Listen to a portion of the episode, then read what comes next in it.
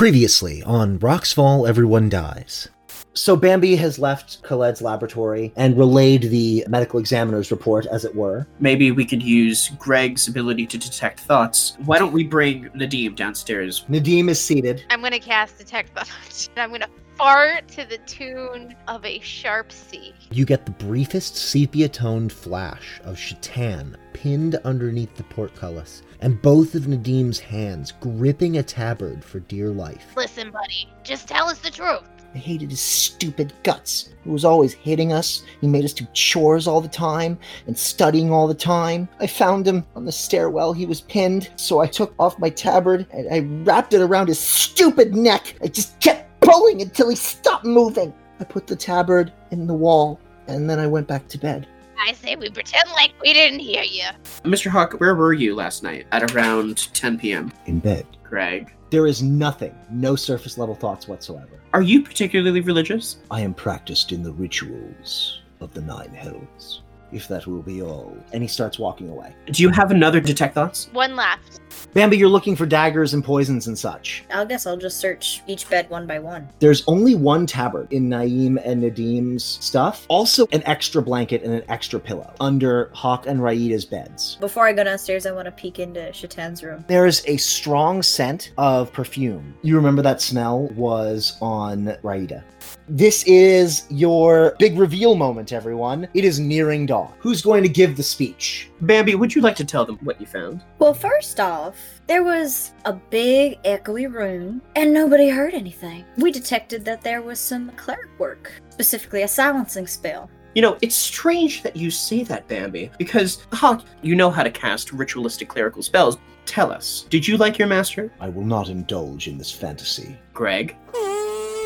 You are able to detect the thoughts of everyone but Hawk and Raida. I'm gonna do the most Hannibal thing I have ever done walk up to Raida and give a big ol' sniff. That is a gorgeous scent. You know, it's real weird that I would smell the same thing in your master's bedroom. When my cohort here and our master Khaled inspected the body, it looked like there were two different stab wounds done with different force. Now, who is the strongest acolyte in the room? All eyes turn to Raida. My hypothesis Hawk planned and organized it, and Raida carried out the physicality. Yes, we killed him together, but Hawk didn't plan it. I did.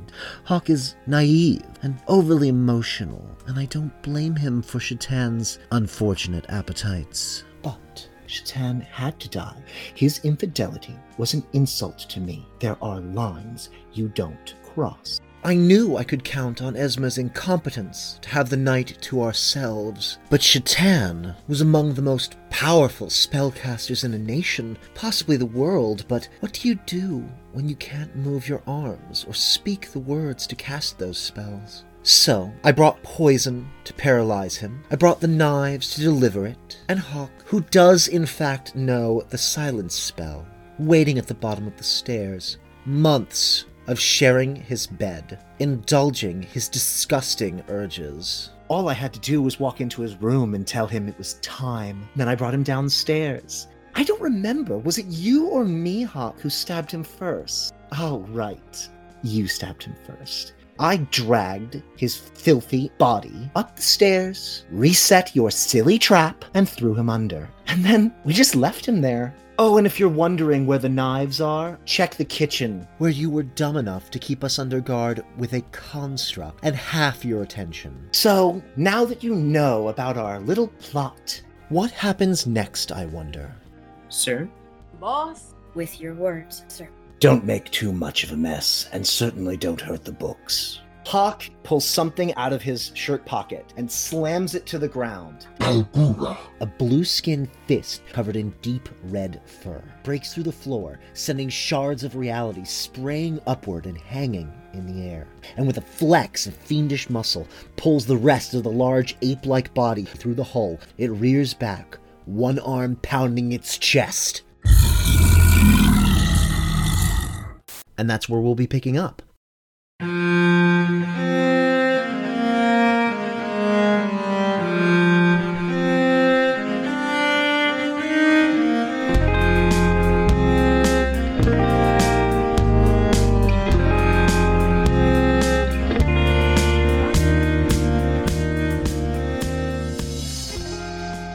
Welcome back to Rocks Fall Everyone Dies. I'm Scott, he, him, and I'm the DM. Hi, I'm Tommy, he, him pronouns, and I play Lieutenant Banked Marceau. Hi, I'm Desambra, she, her pronouns, and I play Greg.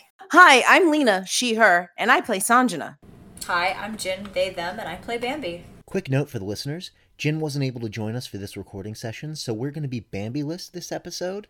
Hopefully, that doesn't disappoint too many of you. Let's start combat. We are at the top of the initiative order, and at the top of the initiative order is Esma. So, first thing Esma is going to do cast mage armor on herself, and then use her conjurer benign transposition ability to transpose out Naeem or Nadim? Naeem or Nadim? Uh, Choose one. this is a real Sophie's choice for her.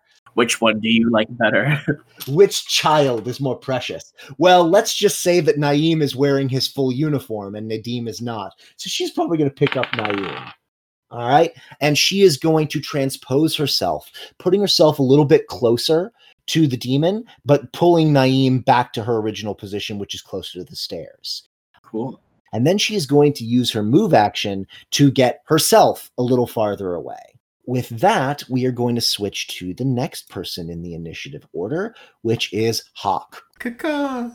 Don't do that. Don't don't don't do that.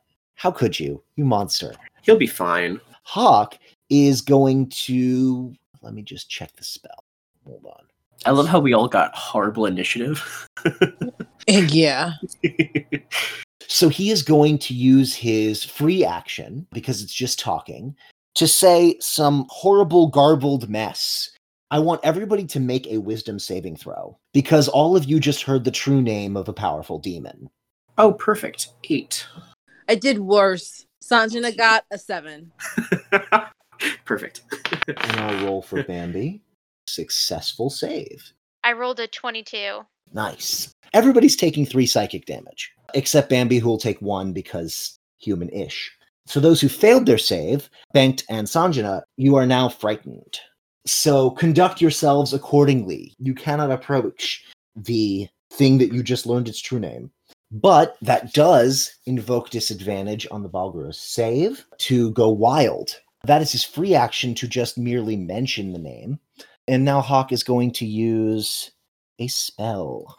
A yellow sphere of gas starts to billow out from the spot under Khaled's feet, which is within 20 feet of all of you. I need everybody to make a constitution saving throw. 15. Huh. Ooh. Nice. Sanjana got 17. Ooh. Fancy. Pretty good. Greg got a 9. Ooh, not as good. For Bambi, Bambi rolled a base 17. Everyone who failed their save, Greg, you are going to have to spend their turn um, vomiting. Ew. Should have been a paladin. Cool. So Greg's just in a corner vomiting. Sanjana, it's your turn now. Now, frightened, I have disadvantage. You have disadvantage on attack rolls against the target of your fear, and you can't move toward it. Uh, you have to either stay put or move away. Ugh. Well, we could also attack the other two people. Not if they are behind the demon, which they are. Oh, are they behind the demon? They are. Hmm. You don't think that Hawk would summon a demon behind him, do you? Out of curiosity, do we re-roll the saving throw after, or does it naturally happen? Every round that you are in that stinking cloud. No, no, no. I'm not talking about that. I'm talking about the frightened. Oh, the frightened. Is it after every round, or explain it- Explain to me how you intend to shake it off during your round, and we'll give it a shot. okay, sure. All right. Sanjana's going to use her action to transform into hag form. Cool. Because you know what? This is how I really feel. gonna shake this off. I don't like quaking in my boots. This isn't how I go. So Sanjana is going to get about a foot taller, but hunched down. Face is going to elongate, and jaws and the smile is going to widen into rows of jagged teeth. And the arms are going to lengthen and extend, and the hands are going to enlarge with fingers reaching much longer, and the nails growing black and long. The purple color markings on your skin are going to expand and cover over your skin, and you are now a full fledged night hag. So I want to know: Do I have any? Do I have any movement to move out of the cloud? Sure, you can definitely move out of the cloud. But understand, she's stepping cool. Yeah, I can imagine you stalking through the yellow mustard gas like a shark. We can almost hear the dead as you bob and weave through the stinking cloud. Exactly. Of cool. Out of the cloud. That brings us to the Barlgura's turn. So the Barlgura is going to make his save to break free of Hawk's control at disadvantage, and that is a five. So the Balgra is going to accept its orders that were made in a terrifying language, and it is going to charge forward, grab up Khaled in its big apey arms, and make a direct dash for the window oh god. and go crashing through it into the courtyard in the front of the building. As Khaled is being carried off, you hear him say, I could use some help here, and crashes through. It'll be fine, I'm sure. All right, Banked, you're up. Cool. So I'm going to use my action to radiant soul. Um, uh, necrotic soul. I, I forgot exactly what we called it in homebrew. Necrotic Soul, yes. necrotic soul. Yeah. I'm going to do that, and I'm going to use my movement to go 30 feet up in the air. So, since this is the first time you are using this ability, let me paint a mental picture for you. Sure. although the cloud of stinking yellow mustard gas is still present, everyone watching Banked, you'd see this swirl and you see poking through the tops of this stinking cloud black kyanite wings unfurled with each feather made of a single kyanite shard. And there is a flap, and Bank's form rises up and as he exits from the yellow mustard cloud, there is an oppressive weight that falls over the battlefield. So for one minute or until I end it as a bonus action, I have a flying speed of 30 feet. Once per turn, if I attack or do a spell, I deal an extra four additional radiant damage to one target. Except in our case, it's necrotic. It is necrotic in this case. So that is my action. Okay. Uh, and as my bonus action, I am going to point at Hawk, and I'm going to Hexblade's Curse him. Tell me about what that means for me on a mechanical level. Sure. So once per short rest, as a bonus action, which is what I'm doing it as, one creature I choose within 30 feet, I curse it for one minute. Uh, against the cursed target, I deal an extra two bonus damage on damage rolls. And if I hit with my sword, I deal critical on a 19 or a 20. And if I kill the cursed target, I regain 8 HP. So, has anything happened for Hawk? Is he impaired in some way, or is it just stuff that benefits you? It's like Hunter's Mark. Oh, great. So, basically, I have nothing to uh, worry about, and it's all on your end. Yeah, he doesn't save, it just happens. Cool. So you have risen out of the stinking cloud with your oddly iridescent black wings. No, I'm having fun. You're like a majestic bird. Made of gemstone. This is where we come up on Bambi's turn. So no one is around to see it, however. Bambi's eyes roll to the back of her head, and Bambi finds herself in the dreamscape. And as she's looking around, scared and confused, Thumper is there waiting for her. I, I didn't pull you in, I swear. I swear this wasn't me. And we'll find out more about what happens to Bambi's psyche in a future one shot that we will do possibly as a Patreon exclusive when slash if we have a Patreon, or perhaps as a subscriber incentive. I suppose we'll find out in the future. So, what does this mean for the rest of you? In the stinking cloud, all of you are going to hear this sort of odd clicking noise.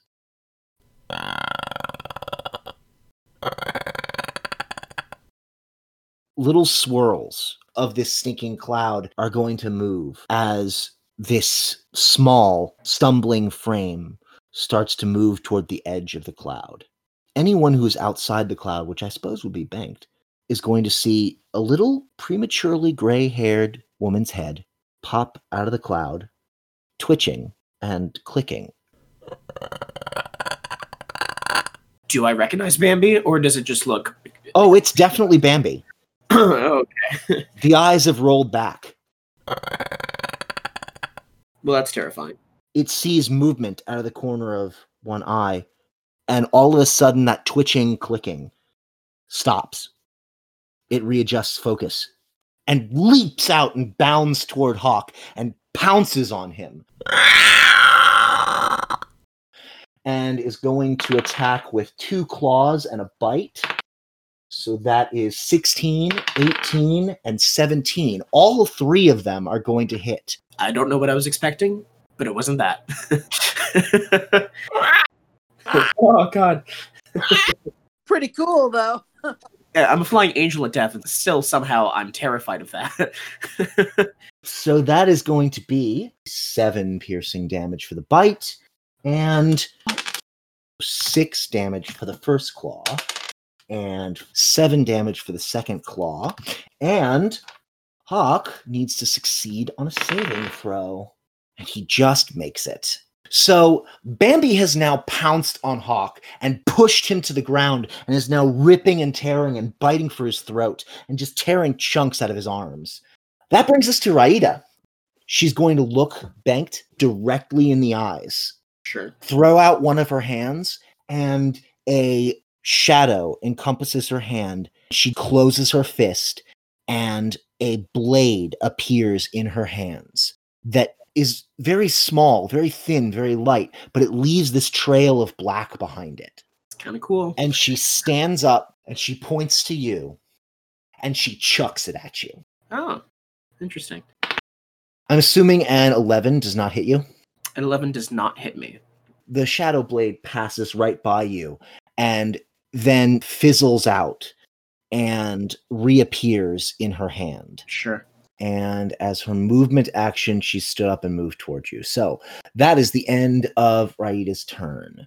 Greg, you're up. Well, more precisely, you're vomiting. I'm vomiting in a corner. Um, How does that feel, Greg?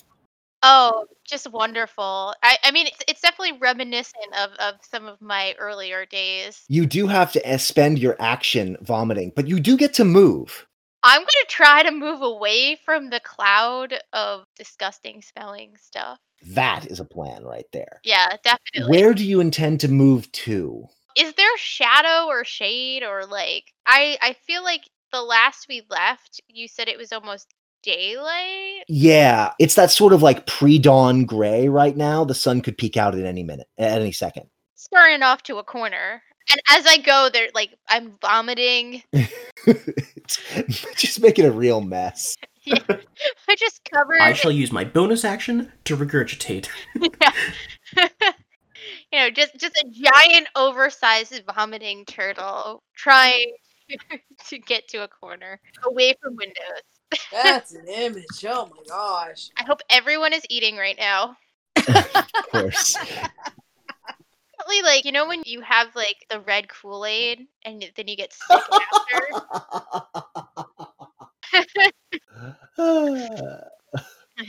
All right. So that's going to be your turn, Greg. Thank you. Unless you have a bonus action you can use. Uh, am I allowed to? I mean, yes, your action is taken by vomiting. Your movement is movement. You've also got a bonus action. Do you have any spells that require a bonus action? Do you have healing word? Do you have a mop?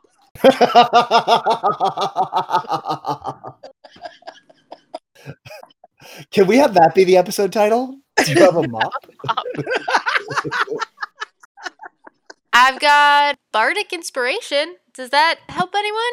Like, who wants to be inspired by the the turtle over here? I'm gonna give Sanjana some bardic inspiration. You're just so overjoyed by the, the the sight of me vomiting in a corner. The vomiting's the Oh. inspiration.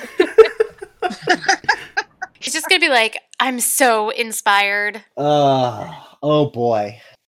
Obviously, I have to fart to get this out. Of course. Yeah, so there's just like stink coming out of both ends. Uh, Uh-huh. Jeez. Now you're inspired. Sanjana, you truly do feel inspired by this. yeah. Uh, feel it in my bones. you're welcome.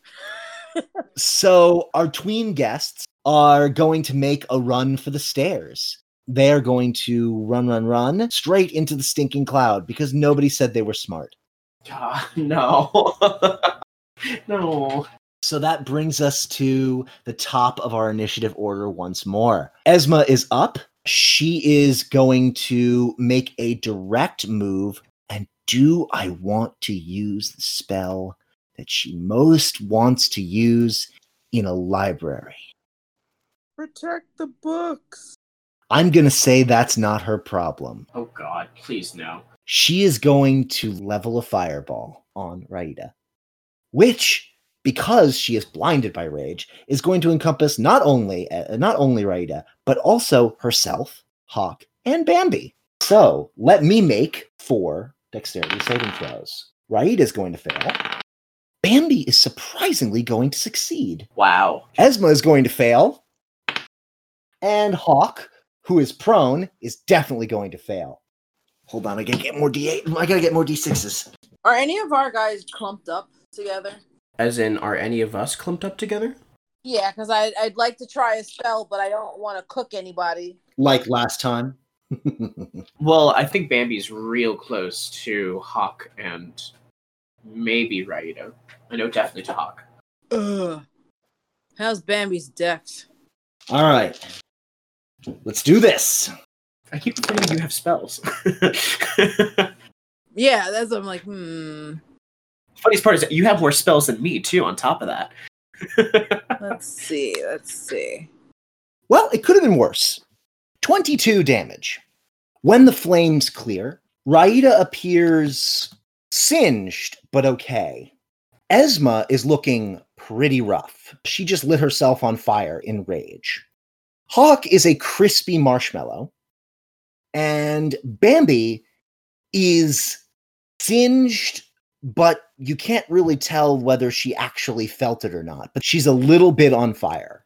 Now, let's talk about the library. You now have about four burning bookcases. Uh, let's just say that Hawk is crispy now. That is Esma's turn. That was probably a bad idea on her part. Hawk needs to make a death saving throw. Fails. Sanjana, you are up. Great. The one who's all about fire is in a room of fire that can't be on fire. Yo, dog, I heard you like fire, so I got some fire for your fire for your fire. Yeah. It's an old meme, but it checks out. nah. How far are we away from like any source of water, like the kitchen or, you know? The kitchen is two floors down. I'll tell you what, you know where the zombies are kept? They would be in the South Tower. If you can get to the zombies, you can organize them into a bucket brigade. Um, sure. Uh, the skeletons would be faster, but they're a little farther away. Let me do the skeletons, but I also want to do. Can I mage hand a, a bucket of water? You can mage hand a bucket of water, but you don't have a bucket of water right now. Mm. Okay. So let me go get the skeletons, and I'm gonna tell everybody else. Keep going. I'm gonna take care of the fire. Awesome. Tell me about your movement speed. Uh, thirty feet. So now we know what you're doing. You are going to dash toward the South Tower. You're going to take these steps, jumping down three steps at a time with your long, lanky, back folded legs. At times, using your claw fingers to grip the sides of the tower walls and push your body forward to get more speed out of the uh, going down the stairs. You pass the first floor and then you head down into the basement, moving toward the skeleton hol- holding pens. Brilliant. And that is your entire action. Oh, by the way, as you pass by one of those South Tower windows, you do see Khaled flying in the air and firing green beans of energy at this Barlgura. Oh, nice. Sanjana, Sanjana thinks in her head, fist bump. That effectively takes Sanjana out of combat. Next up in the order of the initiative, the Barlgura is making his moves, Khaled is making his moves. That is the fight that you witnessed outside. Lots of high level spells being flung about and lots of punching. Uh, Bent, you're up. how's Raida looking? She's still standing and she's doing just fine. And Hawk is making death saving throws. Oh, Hawk is is crispy. He is. Um, oh, he's he's dead. dead, dead, dead. yeah. Have you seen Deadpool? yeah.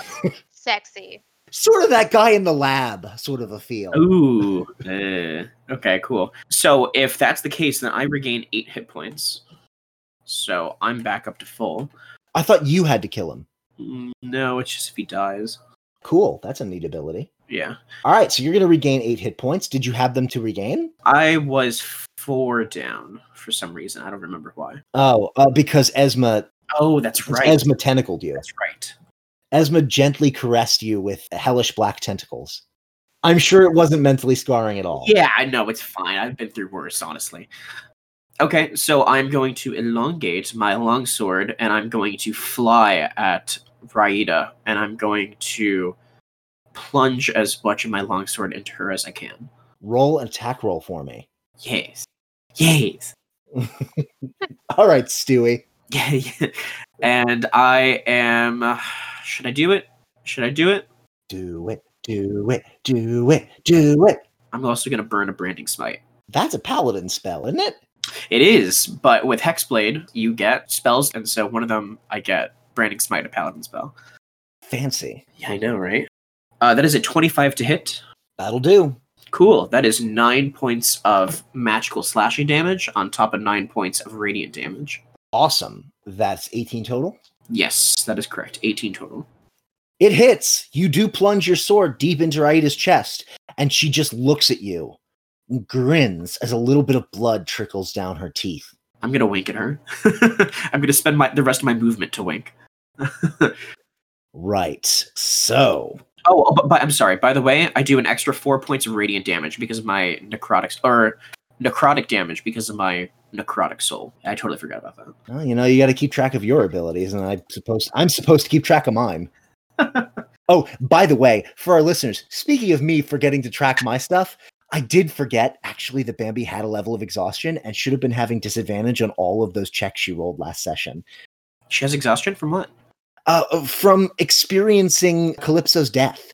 Oh, oh wow, that was such a long time ago. I actually forgot about that. I know, right? I did too. Also, we totally forgot about Bump. Bump was in the room. Bump Where's Bump? was in the room? Bump was in the room. We, I was like, "Hey, Bump, guard the door," and he was like, "Okay." I don't think he ever said okay. I think it was more of Lug's lines of bro. Yeah, that's you're probably right. Wait, he was in the room. Which room? Yes, he was guarding the room inside to make sure no one could leave. Oh, this room. Yes. The library. Yes. Oh, well, I'm 100% certain that Bump is now outside trying to beat the tar out of a demon. Oh, because he jumped out to try to help. Cool. Of course. Because, bro. Fixing the timelines. Fixing the timelines. yes.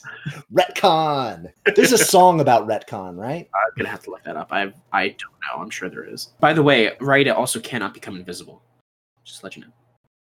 Branding smite. That is very interesting. Yeah. That was one of her prepared spells. Yeah, that, that's actually why I thought of that because I also have invisibility. Well, damn you, sir. Um, all right.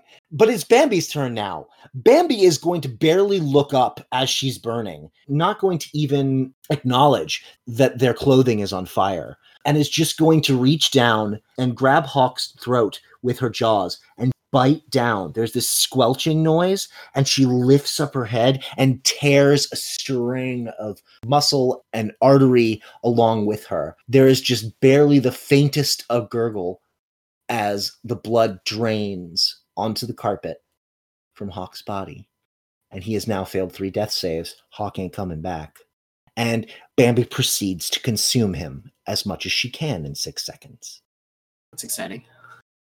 Raida is going to grin with your kyanite sword firmly lodged in her chest. And she is going to whip at you with her shadow blade. And because it is the early pre dawn light, it is dim in here, which means she gets advantage. I'm assuming a natural 20 is going to hit you. Natural 20 hits. And because this spell is insane, you're going to take 4d8 psychic damage. Oh, No save. Okay. 15 points of psychic damage. sure. And she is going to use her move action to grab at your kyanite blade and pull it out of her chest and just take a step around you. Yeah. Just maneuvering, just battle maneuvering. Sure, sure.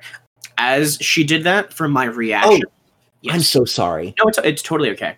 There is one more thing that she can do. Sure, sure. As a bonus action, she's going to pull a bead out of her pocket and she's going to throw it down to the floor. When it cracks, there is a flash of lightning. And now, as I roll a d6, surrounding her stand four small, sort of weird bat, ape, pig dog looking things. Imagine, if you will, the original Ghostbusters movie, the dog statue things. Yeah. Those. Four Hmm. of those. Gross. Yeah, except kind of green and with pink face. And you can't just shut the closet door on this one and throw your coat over it. By the way, I wanted to say that as my reaction to her hitting me a while ago, I wanted to use my second level Hellish Rebuke. That is a save on Raida's part for a Dex 14 she needs to beat. She made it. Okay, cool. So in that case, she takes half a 3d10. Okay. So 13 divided by 2 is 6. So, right, is going to take another six points of fire damage. Cool. All righty. That brings us to Greg. Greg, it is your turn. You are done vomiting. The stinking cloud has disappeared with Hawk's death. The battlefield is now open to you. You see that there are a lot more demons than there were before. And there's also your little friend Bambi chewing on a dead guy and banked in a slap fight with Raida. Smack, smack, smack, smack. Beautiful. Also, there's a lot of fire. Yeah, I feel like after previous sessions that Greg is not so fond of fire. Fire bad. He's like, "Oh, I've learned my lesson after 350 years." You keep getting older. Every time you mention it, you went from like 150 to 300. Now you're 350. No, he's like 400 years old. Of course. 450. Why not? Listen, I'm like 400 years old. We're going to find out later that Greg is actually only 30 and it's just lived a really hard life. Yeah, age is just an illusion. It's just a number. so he's got his like vampire cape. He's gonna like wipe his face off a little bit, which means that he's gonna have like crusty like vomit on his vampire cape for like the next 10 sessions. It's a beautiful sight. He he Of looks course. so Very scary vampire. the same crushed velvet that you use for the rooms. of course. Of course. Gotta have that crushed velvet.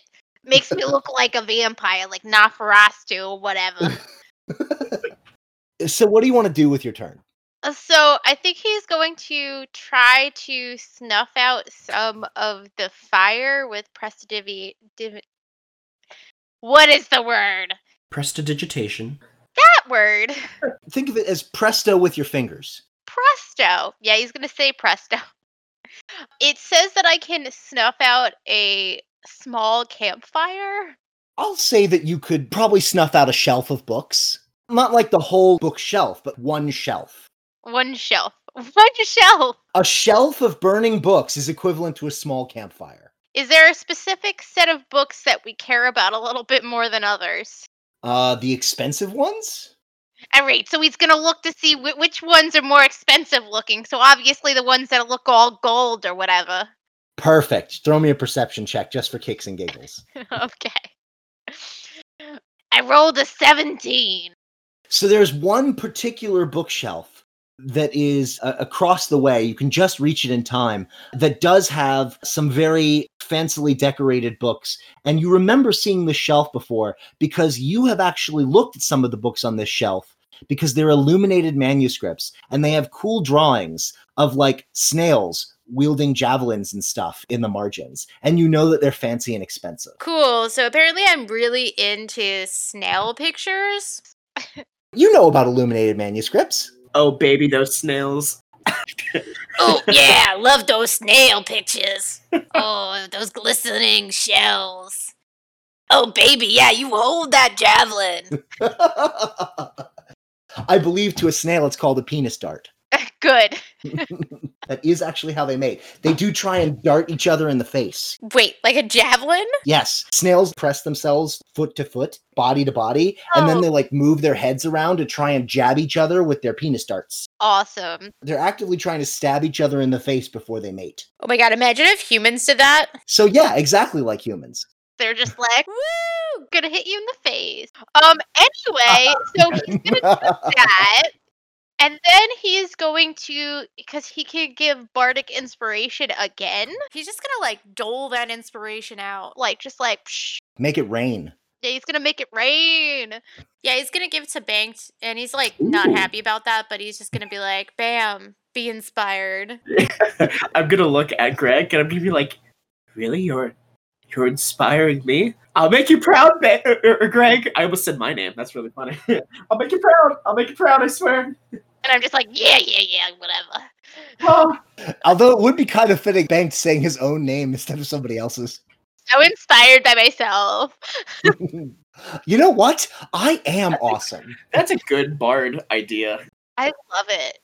All right. As that last of the stinking cloud clears, we're going to finally uncover the tweens at the top of the stairs, coughing, wheezing, and also crying with snot dribbling down their noses because they just ran face first into mustard gas. One of them upchucks a little, but you know, he holds it in because he's a tough man. 11 year old, but whatever. Oh no, no, no. That brings us back to the top of the initiative order. The next turn is Esma, and she is going to attack the demons. She would know about their weaknesses and immunities, so she is going to use Magic Missile, but she's going to cast it at the fifth level, strike the first stretch, the one that is farthest from her, dealing 18 damage right away, exploding the Dretch into a pile of ichor.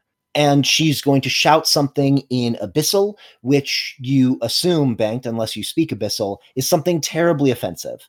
And all of the Dretches are going to meerkat hop up, turn toward her, and start scratching their paws and clicking and start bounding toward her. She also gets her benign transposition. A hole in the floor is going to open up beneath her. She's going to fall through and then appear 30 feet back and pop right back up out of a new hole so the Dretches are following her, except for the one that she exploded. That brings us to Hawk getting eaten. Sanjana, Yeah. as you round another corner of the stairwell leading down, you're now just passing into the basement level, and there's this one little window. You hear this clarion cry.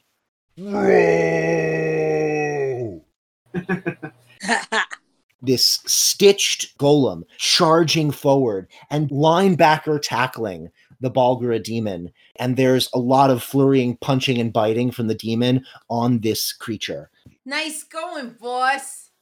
I will say this the demon is doing far better at surviving a whole bunch of high level spells than you would expect. Just putting it out there, uh, the tides may turn. But it looks more even than anything else at this point. Uh, well, how much time does he have? Do you think I can get to talk to the skeletons? The longer you wait, the more beat up he and Bump are going to be. Oh, bump. All right. So, because backtracking doesn't seem like a very smart idea at this point. That's just losing time for both sides. But if I'm closer to them, I get them organized and come right back. Sanjana's going to pick the the route that's closest, that she can finish the task most efficiently. So that's going to organize the skeletons, detouring, and going to help DJ Bones over there. DJ Deadbones. DJ Deadbones. All this being said, as you leap down the stairs and you hit the bottom of the stairwell. All right, so that brings us to Banked. Cool. Has uh I was gonna say Erno, that's not right. Raida? Is Raida still pretty close to me? She is within five feet of you. Oh, awesome. Well, I am going to flex my wings and I'm going to smack her with my longsword. You're out of spells, though, right? I am out of spells, but I do got cantrips and I got a longsword. Yes, warlocks are made of cantrips. Indeed. So that is a 14 to hit. That is not going to hit. Oh, well, actually, I have inspiration. Greg, is that a 1d6? Good question. Let me find out. Bonus action. So 1d6. Great. That's a 15 to hit. Meets it. Oh, does it?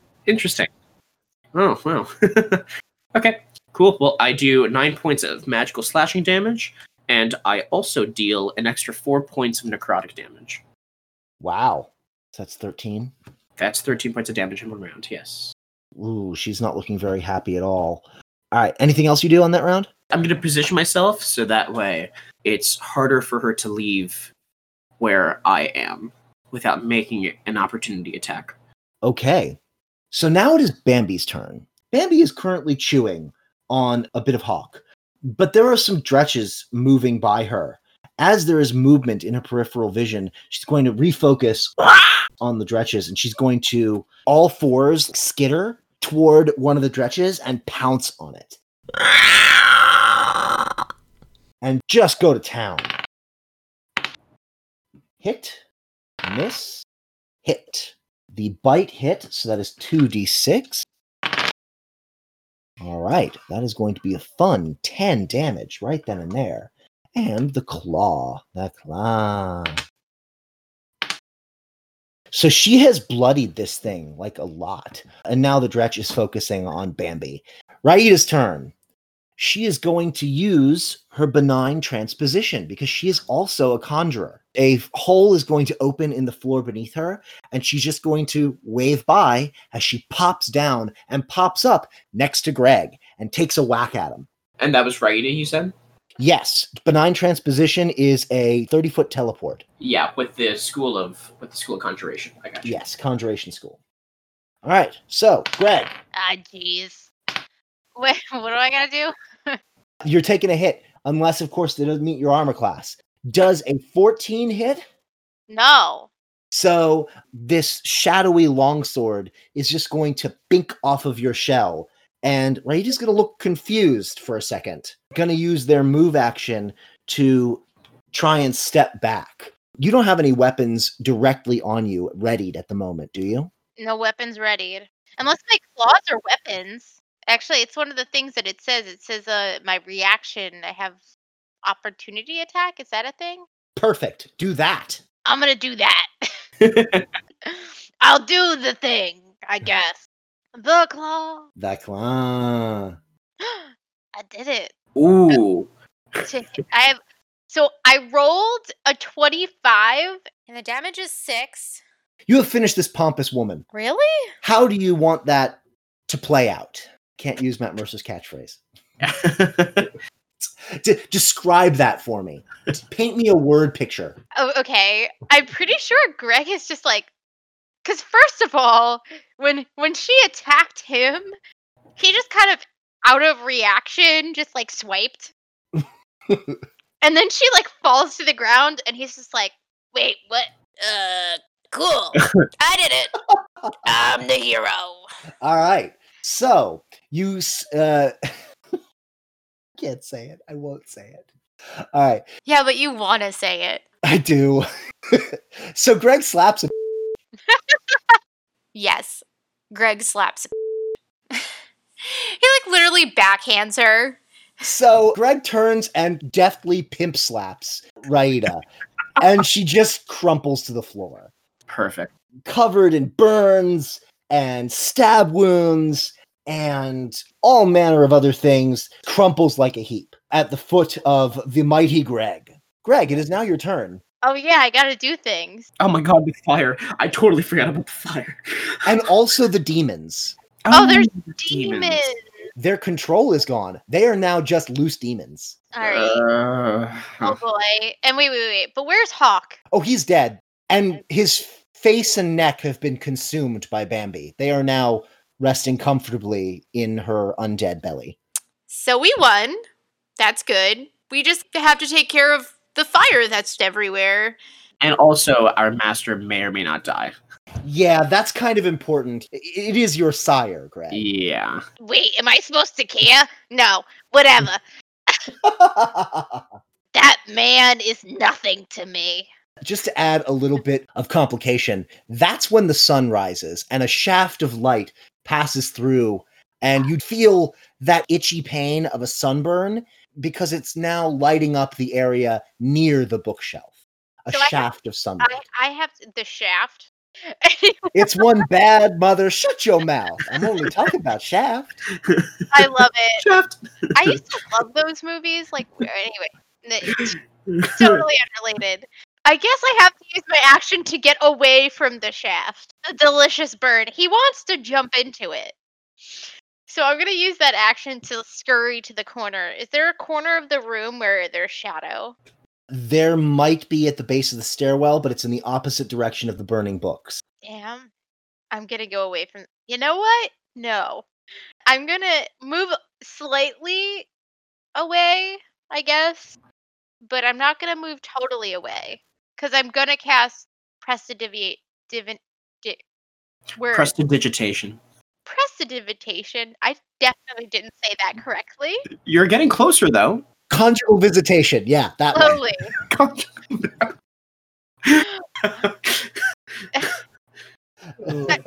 I'm gonna do another shelf. I guess the second most expensive group of books. Perfect. Just one shelf over. Yeah, I'm just like,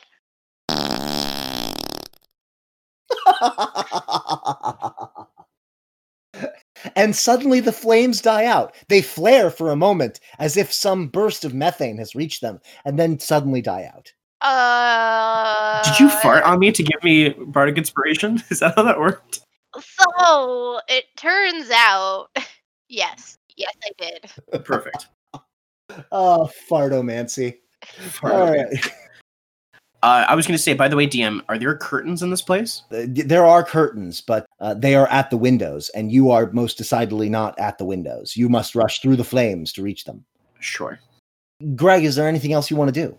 Well, I don't think there's anything else I can do because I think Bardic Inspiration is the only thing I can cast. And I don't know if I can give inspiration to Bambi in her state. I feel like this is not a good idea. So I'm going to stay with doing nothing. I'm just going to toot a little bit and then just be like, okay, I'm good. So now it's the tweens. The tweens are going to make a run down the stairs. Let's hope that they don't go rushing out into the courtyard because that would be dumb. I guess it would totally be dumb of them to do something like that.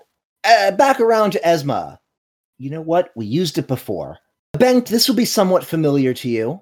A flowing, shadowy space fills up in the area between Esma and these rushing dog, pig, bat demon things. Mm, not again. Tendrils of darkness just rise up. You hear this slurping sound Mm. as they reach out for the dretches, and they are going to get to make some saves. Dretch number one, natural one. Dretch number two, natural four. Dretch number three is in contact with Bambi and is not going to rush into the tentacles. The Dretches has brushed in. They are all restrained and will take 3d6 bludgeoning damage. No, that's a lot. Yes, aren't you glad that you made your save when you had the chance? Is that our first EP as Rocks Fall Everyone Dies? Aren't you glad you made your save when you had the chance? That's going to be 12 damage. Those dretches are not going to die from that, but they are definitely not going to be happy and they are going to be restrained. It is the dretches' turn. They get to make their save to break free. Fail. Fail. They are restrained. Now, let's take a look at that spell. If they cannot break free, interesting. All right. So at the beginning of their next turn, they're going to take 3d6 more bludgeoning damage, unable to save because they are restrained. The one that is in melee with Bambi is going to try and bite and claw her face off. Exciting.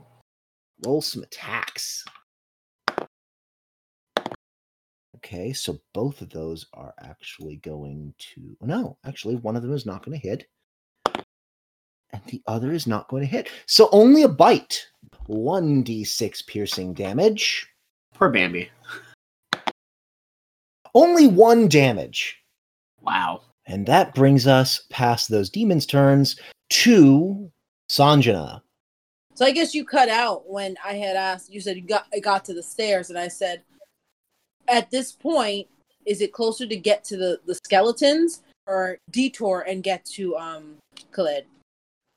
Oh, yeah, I definitely missed that. So, then in terms of your earlier question, at this point, you'd have to go up the stairs and out the front door to get to Khaled. You'd have to go down the hall to reach the skeletons. So, right now, it is the end of your turn will reach the skeletons. If you choose to turn back now, it'll take you another two turns to get to Khaled. No, so I'll tell the skeletons, uh, come with me. They're gonna follow me, and then we're gonna go to Khaled. That's that's my intention. you enter into the holding pens with the skeletons. You find all of the castle skeletons standing around. As soon as you enter the room, they all turn toward you in unison and start chittering. And one of them is in a chef's hat with a penciled on mustache. She's Adorable. That is the end of your turn. That brings us to Bambi, who is going to continue trying to eat a dretch. Oh, wow. Okay, so Bambi rolled a 19 a 17, and an 18. Those are all going to hit. And just to see how bad it is, let's start rolling, shall we? Okay. In a very frightening display, Bambi is going to grab the Dretch by the shoulders and tear down with her fingernails. Those who are watching can see that one of her fingers bends back and snaps out of position as she's tearing downward and rends through this thing's arms, tearing its muscles away from its bone. And the arms of this demon are hanging limp as she bites down into its face and it screams hideously as she bites through its eyes and chews into its brain. Mmm, disgusting. And it dissolves into this greenish black goo, melting and dripping down Bambi. But the goo puts out the flames that were still licking at her clothing. So, you know, bright side. That brings us to. You actually skipped my turn, by the way. I did? I'm so sorry. It's okay. Let's make that up now. Banked. My apologies. It's okay. Cool. I am going to spread my wings. I'm going to head out the window, and I'm going to go to try. I'm going to use my action to dash in the air to try to locate the Barlgura to help Khaled.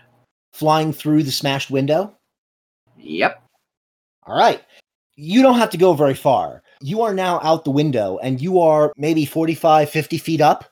Um, And you can see that Khaled is floating at about 20 feet down from you. And Bump is trying to put the Barlgura in a submission hold and choke it out. Huh. But the Barlgura is swinging the flesh golem around like a rag doll on its neck. How bad does the Barlgura look? about as bad as Khaled and and Bump do. Okay, so instead of dashing, as I've just left and I see everyone's here, I thought they were much farther away. Cool. Uh, I'm actually going to use my action to. If I Eldritch Blast the Barlgura, would I hurt Bump? Please turn the volume off. I'm sorry, Greg. Are you saying something? Desombra? Please bear with us as we resolve our technical difficulties. Sorry, I went to go and grab cookies. Okay. Oh, get me some. That's such a mood. So I apologize. I don't understand this young speak. What do you mean by mood? As in, I relate to the idea of bringing your computer to go get cookies and then your computer falls and everything is a disaster. Sorry, all the problems that I've been having is related to these cookies, by the way. Uh, so sorry. Do we want to know what's in those cookies? Yes, they're meringue cookies. ooh. Obviously, the listeners want to know the fact that, like, when they hear random talking and like smashing, it's me trying to figure out meringue cookies. Sorry. Sponsored by the original creator of Meringue Cookies. You know what? I'll take that sponsorship. I'll take that sponsorship to hell and back. So my, my original question, Scott, was Hmm. can I Eldritch Blast the Barlgura without hurting Bump? It's a single target attack, right? Yes, it is. Then absolutely. Perfect. Okay, then I'll I will try to do so then. I'm going to attempt to hit the Barlgura. That is a 15 to hit. How far are you from this thing? And by the way, you were afraid of it before, but now that now that you can see it, you're not getting any closer. I'm just letting you know. That's Um, fine. I mean, Eldritch Blast has a range of 120 feet. I assume it's Which reminds me, you do need to roll with disadvantage because you are afraid of it. That is a 12 to hit. That does not hit. Okay. The unintentional quiver of your palm from the distance that you're at, it just flies wide. I will use as much of my movement, the rest of my movement that I have to get closer. Or Oh, you no, I can't can't do get that. closer. Cool. So that brings us to Sanjana. Wait, no. Banked. I had accidentally skipped you and done Bambi. Right is going to make another death save. And Greg, Greg, it is your turn yet once more. Yeah. Put the cookies down, Greg. but they're so good. All right. So, but there's still demons everywhere, right? They are currently being wrapped in the slimy embrace of some black tentacles from hell. Do I have to kill them? There's currently a lot of fire around. True. So I'll go to the third most expensive books. You have a choice to make. The third most expensive books are past the shaft of light. But the least expensive books are parallel to the shaft of light. Oh, this is a predicament. Indeed. Because on one hand, I like expensive things, and on the other hand, Khaled can shove it. Play the character, not the game. Oh yeah. I'm more concerned about Bambi being on fire, but she's no longer on fire. No, she's currently drenched in demon guts and chewing like a lot. So what is the thing that I can do? I could just like snap out like a little section of fire that's closest to me. You could do that. I think I'm gonna do that. It is done because magic. I can't really do anything else. And I'm definitely don't care about Khaled struggling, but I suppose I should start walking towards it. Do you know what? No, I will take care of the fire. I'm gonna stay where I am. So that brings us to the tweens. So, Banked, while you're flying outside of the castle keep, watching down on this horrifying scene of this monstrous creature fighting two other slightly differently monstrous creatures, you'd notice that the front door of the keep starts to swing open. And now we're back to the top of the initiative order. Esma is going to, because she used Evard's black tentacles, uh, she now has reset her benign transposition. And she is going to pop down through the floor and pop over past the dretches. And she is also going to use prestidigitation to put out some of the fire. As the dretches who begin their turn inside the Evard's black tentacles, the tentacles squeeze until they pop. It is your turn, Sanjana. Okay, so they're standing there. Yes, the skeletons are standing there staring at you with their eyeless sockets. Uh, Like, okay, does Sanjana know their level of intelligence? I'm just assuming that they're skeletons. They are mindless. They follow orders, but they are mindless. Listen, Master needs us now. Okay, follow. Fight. And they start claymation style walking, following you. Okay. All right, as fast as she can get them, we're gonna head toward Khaled. So you are fast enough that you can fly up one flight of stairs. Skeletons are pretty fast, actually, because they don't have all that, you know, meat holding them back. They're lagging behind a little bit, but they can kind of keep up with you. Okay. Barlgura is going to reach backwards to try and tear Bump off, but he can't seem to find a good grip. Meanwhile, Khaled, he's going to light him up with magic missile, pelt him with arcane darts, and the Barlgura is going to turn and just roar at Khaled. Uh, and now it is your turn, Banked. Cool. I'm gonna try to unterrify myself. Now roll that wisdom save. Sure. Twelve. Nope. Cool. Uh, I'm still gonna try to hit it though. Eldritch Blast. First time, that's a 24 to hit, and second time is a it's a nine to hit. Nine is not going to hit, but I applaud the effort. Sure. That brings us to Bambi, who is. Oh boy. That might actually be really bad. The nearest living thing is Esma. She's going to pounce for Esma. Okay, four is not going to hit, but an 18 does. So does 15. Um, all right, so that is two claw attacks. Greg, you are the last one in the room. And through this shaft of dusty light, as little motes of dust fly through the air, you can see through this beam of light your little buddy, Bambi, covered in blood and demon ichor, pounce on Esma and tear at her robes and leave large gashes. And Esma drops the ground with Bambi on top of her. Uh, how much intelligence does Bambi have at this point? Bambi's not in there. Damn. So not four intelligence points. All right. I don't want to attack Bambi. I'm gonna try something. Okay. I have this luxurious velvet cape. Yes. And I'm going I'm going to try and wrap it because Bam Bambi is tiny.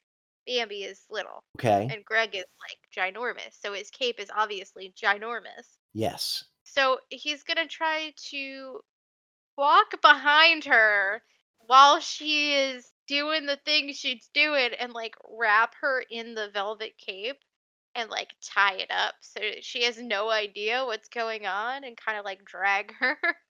So I love this plan. I'm all for it. I have just two complications for you. yes. One, between you and Bambi is this shaft of golden morning sunlight. And also, Bambi is far enough away that you can't sneak up on her and reach her, but you can run full bore and reach her. I'm gonna have to run. Greg is just thinking like, okay, I gotta save Bambi because Bambi is a precious little innocent person despite all of this eating of people. You know, whatever. He knows about this, right? Or does he not know about this? know about what? The fact that she turns into a mindless, like, It had probably come to your attention at some point that Bambi was a mindless creature when when asleep. yeah. Although this sort of thing has never happened before because no one has been stupid enough to sneak up on her when she's sleeping. Well,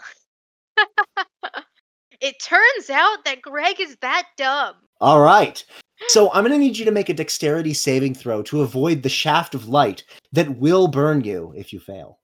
Well, Greg rolls a 17. That is just enough to take half damage from the beam of sunlight. So, sunlight sensitivity. As soon as you move through it, you're going to experience the most intense burning pain all throughout your entire body, or specifically one half of your body, that the pain then radiates to the other side as you pass through this beam of light. As you emerge on the other side, having taken 10 points of radiant damage, So, Uh, so I, I have to take 10 points of damage. yes, Okay. running through the beam of light. It could have been 20. That's good because I'm now still alive. You emerge on the other side, sizzling, and bits of your skin are popping with second degree burn blisters, and it looks pretty gnarly. Nice. This was not a fun experience for you. it hurt the entire time. I mean, his, his attitude uh, towards death has not changed. All right, nihilist. Okay, so you're on the other side. Shall I assume that you are continuing to run full bore at Bambi? Yes. Awesome. And his cape is off right now. In that case, because this is awesome and because this is fun and cool, just make an attack roll. Bam! Oh, I rolled a 14. Well, I have good news for you. That is enough to connect. Like trying to throw a blanket over a house cat, you have managed to encompass the ghoul creature. And now I need you to make a athletics check to subdue this vicious mindless creature. I'm just, I wanted to check my stats because I'm just like, oh god, what is this gonna be? I rolled a six. Yeah, an arm and a head has broken out from under your cape, and you have not fully entangled this creature, but you have grappled it. It's not moving anywhere, but now it's looking at you. Oh, hi. And Bambi isn't in those eyes. Okay. Next up on the initiative order will be the tweens. Bengt, you notice that the, the door that opened before, you see two young tieflings no. rush out into the courtyard and they stop in their tracks as soon as they see the terrifying scene that has unfurled before them. Uh, One of them stands stock still, but the other starts crying loud enough that you see the Barlgura turn its head and note them. Let's go back to Esma. She is going to need to make a death saving throw. That's one fail. Uh, Hawk is already dead. So, Sanjana, it requires your action, your move, and your bonus action in order to get to the top of the stairs this round with skeletons in tow. But you do make it to the top. And the first thing that you notice as you approach the main double doors of the keep, there are two 11 year old boys standing agog at the scene that is unfurled before them. Oh, good grief. And because you are out of actions, it is now the Barlgura's turn. Reaching behind him, he manages to get a firm grip on Bump's leg, and with a roar, tears the flesh golem free and flings him at you and the tweens. Make a dex saving throw. I rolled a seven. Oof. In that case, A stitched golem comes flying in your direction. you and the tweens are going to take. Four points of damage. Ugh. I'm at four, so I am down. Oh. In that case, I should introduce a house rule that I use. In my game, if you take damage to drop you to exactly zero hit points, then you are unconscious but stable. Uh, no death saving throws. The children are going to make their save, so they're merely knocked to the ground, but they are not carried back into the building like you are. Poor Sanjana. She needs a nap. And that brings us to Khaled. He is going to use Magic Missile once more and just pepper. You know what? No. Let's give him a more interesting spell. Ah, fine. He'll use Disintegrate at seventh level instead. Ooh. Dexterity saving throw by the Barlgura. A natural 20. Does disintegrate do half damage? On a successful save, doesn't seem like anything happens. That's unfortunate. This sort of ugly green beam fires from the tip of Khaled's finger and passes through the Barlgura's uh, hairs, leaving a bald patch, but ultimately hitting the ground before it, leaving a small crater. And that is Khaled's turn. Banked, you are up. The Barlgura has moved itself closer to you. Let's first get your, your wisdom saving throw. Yeah. Oh wow, nineteen. Finally. Finally, success. All Goodness right, good gracious. Okay. Well, it's moved closer to me. You said. Yes. How far am I from everyone? So you're like 50 or so feet up in the air. Aside from your distance vertically, not that far 15, 20 feet. Oh, interesting. Okay. How close am I from the children? The Barlgura did, in fact, throw them and Bump and Sanjana through into the building. Okay. So, The kids are inside. okay, that's better. I am going to use my 30 feet movement to go on the opposite side to try to lead the Barlgura away from the building. Make a persuasion check. Sure, okay. I'm actually okay at that.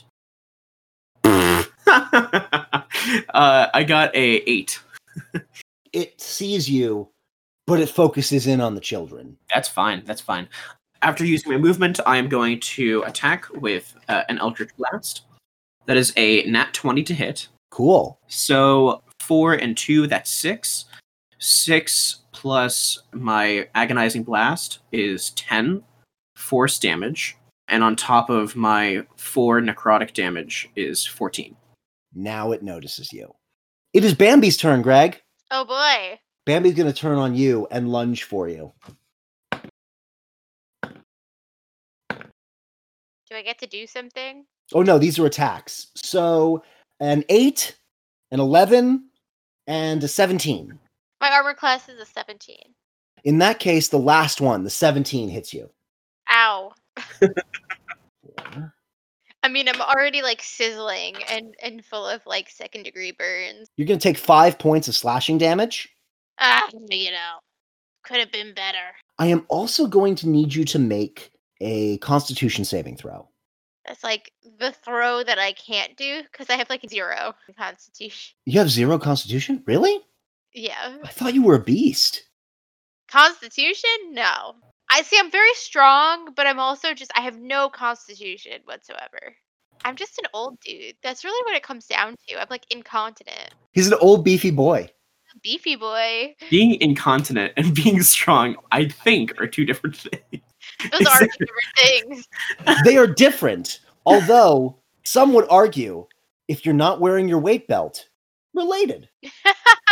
Wait, incontinent is like your bowel movements, right? Oh yeah, like his bowel is beef. Is His is poop and pee. Okay. I was like, I, I, Right. thi- I think I know the definition of that word. He, no, you do. You do. You got it totally right. He needs to find the toilet quickly, but he- he's got the guns. Gotta go, gotta go, gotta go right now. Gotta go. gotta Anyway, gotta so go I have now. to I have to roll this, right? And I roll Yes, you roll a d20 plus nothing, I guess. plus zero. Yeah, And I rolled a 19. that'll do. Because this is homebrew, uh, you will not find out what happens when you fail Bambi's saving throw. That brings us to Greg's turn, although Raida is going to make a death save. Now is Another she fail. Oh. Oh. Heal her. Oh no. I- I also don't have any healing spells that I know of. You don't have any healing spells. But medicine checks are a thing, just letting you know. okay. Yeah, but I'm Greg. I'm not gonna do that. yeah. Oh, Greg. Uh, and I absolutely can't use hideous laughter on Bambi, right? Not intelligent. My jokes are really funny though. No. Although I'm interested to find out what your hideous laughter incantation is. I have things. So that brings us to Greg's turn. So Greg, what you gonna do? What you gonna do? What you gonna do when Bambi Can I slap her without hurting her? You can choose to do non-lethal damage. I'm gonna I'm gonna slap her like but like lightly. We'll be like, I'm sorry, but I'm not because you hurt me. You hurt the Greg, but I am sorry. I'm gonna feel horribly guilty about this. All right. I'm so sad right now. Greg is gonna have to choke him. Greg is not happy about what's going on. This is not gonna be good. Or maybe it is. I got an eight. Eight to hit? Yeah. Oh, that's not gonna do it. Well, I was iffy about it. I just enraged her more, didn't I? Yeah, possibly. The tweens are going to immediately start tending to Sanjana. And because they have dealt with some injuries of their own, and for a while they've become slightly proficient at making sure they're properly bandaged, and because they're both working on her, they get advantage. Yeah, that's not going to be good enough. All right. So they do not successfully revive Sanjana. Sorry. Esma is going to make another death saving throw. Okay, that's another failure. What What are Esma's saving throws looking like? Two failed saves. Okay, cool. That brings us back to Sanjana's turn. Which I might as well skip because you are unconscious but stable. Is that okay? Okay. Okay. Back to the action. Now the Barlgura has turned his attention on you, Banked, and he is going to make a leaping bound for you. Mm. It's going to running jump and try and lift its hand real high up. Uh 20 feet plus. And its fingers are just going to barely miss the bottom of your feet. Well, that's terrifying. It's going to land real hard and skid to a stop, tearing chunks of grass with it, and just at you. How bad is it looking, by the way? It's pretty roughed up, not going to lie. That brings us to Khaled's turn. He is out of that level of spell. He is out of that level of spell. Eh, fine. If you got nothing else. Okay. Okay. Okay. So a third level magic missile is going to look like 10 points of damage. And it is going to drop to one knee, shake its head, and stand up real fast and turn to face Khaled. Banked, you're up. Cool. Another Eldritch Blast heading its way. That is an 18 to hit. That will do. Cool. So that is two points of force damage, plus my four agonizing blast is six points of force damage, plus four necrotic. So 10 points damage total. Impressive. So let me just do a quick math calculation here. Sure. As you cast the Eldritch Blast, a railgun sonic boom chunk of kyanite passes through the creature's arm and shoulder, tearing a gory chunk hole out of its body, and buckets of this greenish blue blood substance dumps out onto the ground. Eh. It's breathing real heavy and looking around wild eyed and feral. I'm gonna look at Khaled and I'm gonna be like, it's pretty close to being dead. Um, perhaps we should finish it before it tries to head inside. Talking is free action. Agreed. So that brings us back to Bambi. Fail, fail, Fail. Uh, you don't get hit, Greg. She's just clawing at, at your shell and trying to like bite at the hard parts. Hmm. Good. And Raida. Natural 20. She's back up with one She's HP. back up. No. With that, she is now a- awake, conscious, and bleeding profusely, rubbing her face where she took a real good backhand, and she's going to start crawling away toward the stairs. Greg, it is your turn. I Throw something. yeah. Uh. So I'm gonna have what? What do I have near me but books? I'm gonna throw Bambi at her. Okay, But sure. Bambi's also tied up like a little bit. A little bit, but sure. This would be a strength. Uh, I ha, mm, I don't think you can throw this distance. I'm sorry. No matter no matter how strong you are, I have a plus five. Yeah. Wait. How much? How big is Bambi? Bambi is a medium-sized creature, the same as you. Bambi's like eh, 90 pounds. Uh, I don't I don't know. I haven't checked her sheet in a while. Hundred percent. Because like I, I'm like 400 pounds. You know what? Yes, you should throw people more often. I've personally been thrown by people, and I'm just telling you that someone that is like Greg's size can throw someone that's Bambi size. Oh my goodness, you've been thrown by people as an adult? I mean, I'm five foot. You know what? Bambi is actually kind of your height, Yeah. but she's also wiry and trying to bite you. Wiry for five foot is like 95 to 110 pounds. Sure, sure. Wow me with this strength athletics check. Okay, please work. This is for all the marbles. Oh, 20! I Throw her right across the room. Because this is fun to me, I'm going to rule of cool this. you toss Bambi.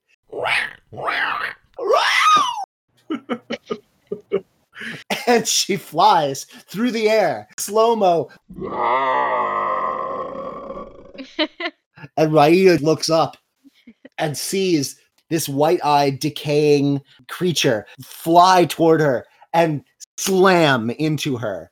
And there is this whirlwind of broken fingers and teeth and blood. It is deeply unsettling. Well done with that turn. Well done. You're welcome. It's kind of cool. It is the tween's turn, and it is at this point that the skeletons come rushing up out from the stairwell and file past through the doorway and out into the courtyard to fight the Barlgura. And they are just surrounding it and clawing at it, trying to wail at it with their bony claws. The Barlgura, now being surrounded by skeletons, is going to do this one big arm swipe and try and take out as many as he can. And these skeletons go flying. A couple of bones break, but then quickly reform and run back into the fray. It's a blender down there. Khaled crosses his arms and flies closer to you. Banked? yes. what condition did you leave my library in? Well, it was being tended to by Greg. Uh, Esma was trying to help as well last time I saw. Uh, I hope they're both all right. I think we should check on them. Sure. And he floats past you back through the broken window. You'll repair this later. Mm, whatever. I head back into the tower as well. Bengt, you are privy now to the scene of a badly burned Greg, Oh, whoa. a bleeding out Esma, Oh my god. a whirlwind of broken fingered claws and bloody Maud Bambi just going to town on Raida's corpse. I don't care about that. By the way, there are also still quite a few bookshelves aflame, and the fire has not stopped spreading. Huh. I'm going to try to stabilize Esma first. Okay, uh, roll me a medicine check. God. I'm so not good at this. Uh, that's a five. It's not looking too good. I don't have anything. I'm like slapping her face. Uh, I'm gonna look to Greg and I'm gonna say, "Hey, Greg, do, do- can you can, can you help? I have no idea what I'm doing." Uh, do I got anything I can help with? Ugh, I got nothing. So it is Bambi's turn. She's going to continue chewing bits and chunks of uh, the formerly prideful Raida. Greg, it is your turn. So I'm just gonna leave her to that, right? Well, there's a shaft of light between you and them, so Yeah, I'm just gonna leave her to it. They're fine. They're fine. it's fine. And uh Esma here's dying out though. oh yeah, I'm gonna go and try to help Esma. So I need to do a medical check, right? Can I do that? Indeed. Apparently I'm a doctor. I got a 22. Ooh, nice. Uh, you've learned a couple of things in your time. Esma is now stable, Oh, thank God. Oh, but very much unconscious. There's a lot of nasty claw marks. It is not fun. It, it- she does not look well. That brings us to the tweens who are tending to Sanjana's wounds. And that brings us to Esma, who is no longer needing to make death saves. Hawk is dead. Sanjana is unconscious. The Barlgura is now in a bone blender and uh, has turned into basically flying ichor about the courtyard. And you're probably going to have to clean that up later. Except for the flames, combat's done. Khaled is looking around his library and he is not pleased. And he is going to start snuffing out fires uh, himself. I'm going to call combat done here, although at some point Bambi is going to need to be dealt with. But we'll just kind of skip past what happens there.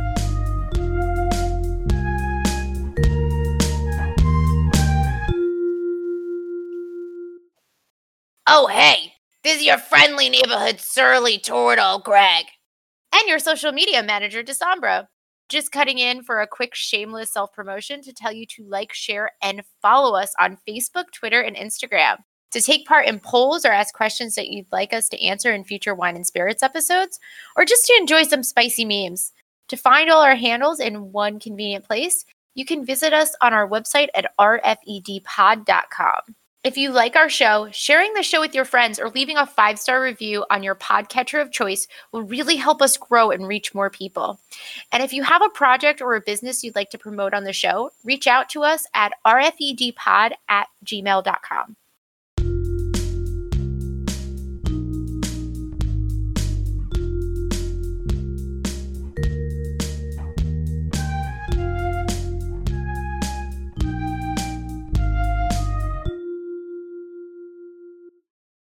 Over time, Khaled and Banked and Greg are able to get the fire under control. And there were some losses, some of them pretty rare books, others simple tomes that could be replaced if given enough time and effort.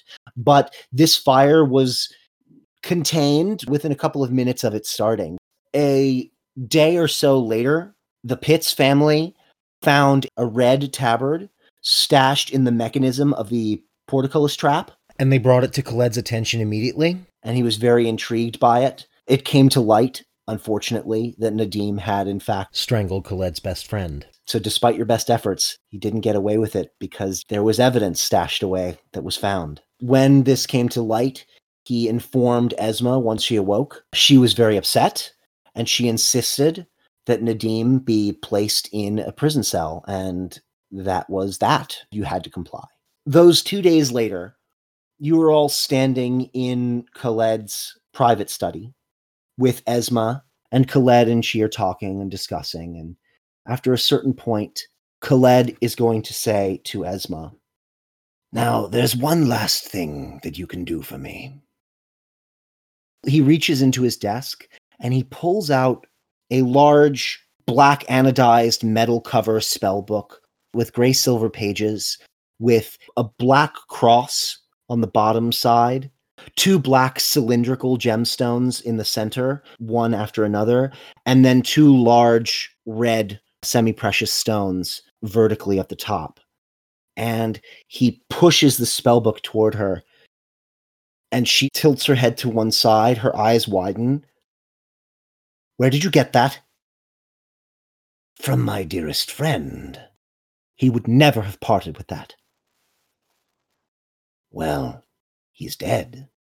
In fact, when I found him, still alive, bleeding under that portcullis, he wanted me to know that his terrible students had betrayed him, and he would never be able to open his spellbook without keys from those ungrateful acolytes of his.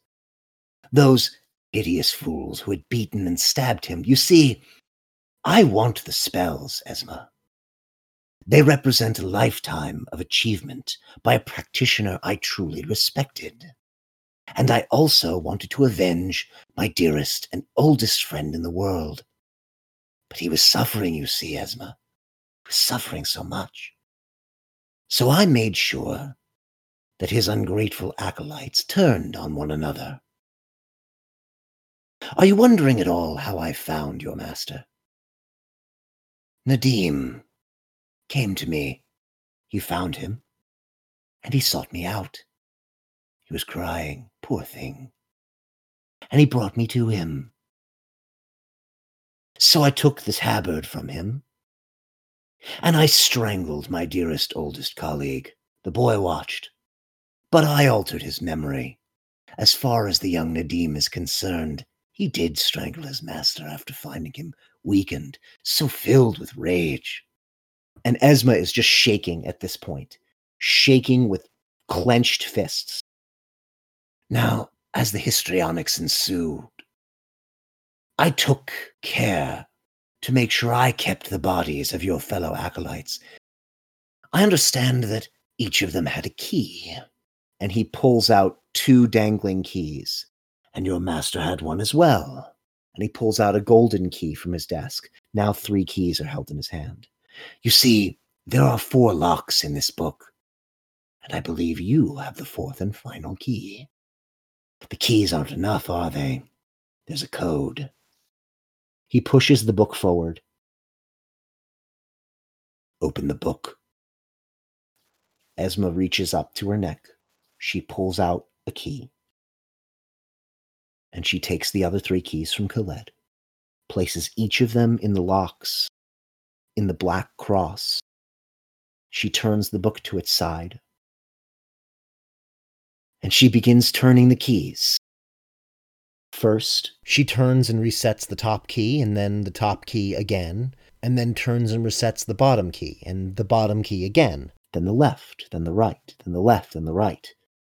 Then she pushes the left of the two red gems, then the right of the two red gems, and then one of the two black gems in the center.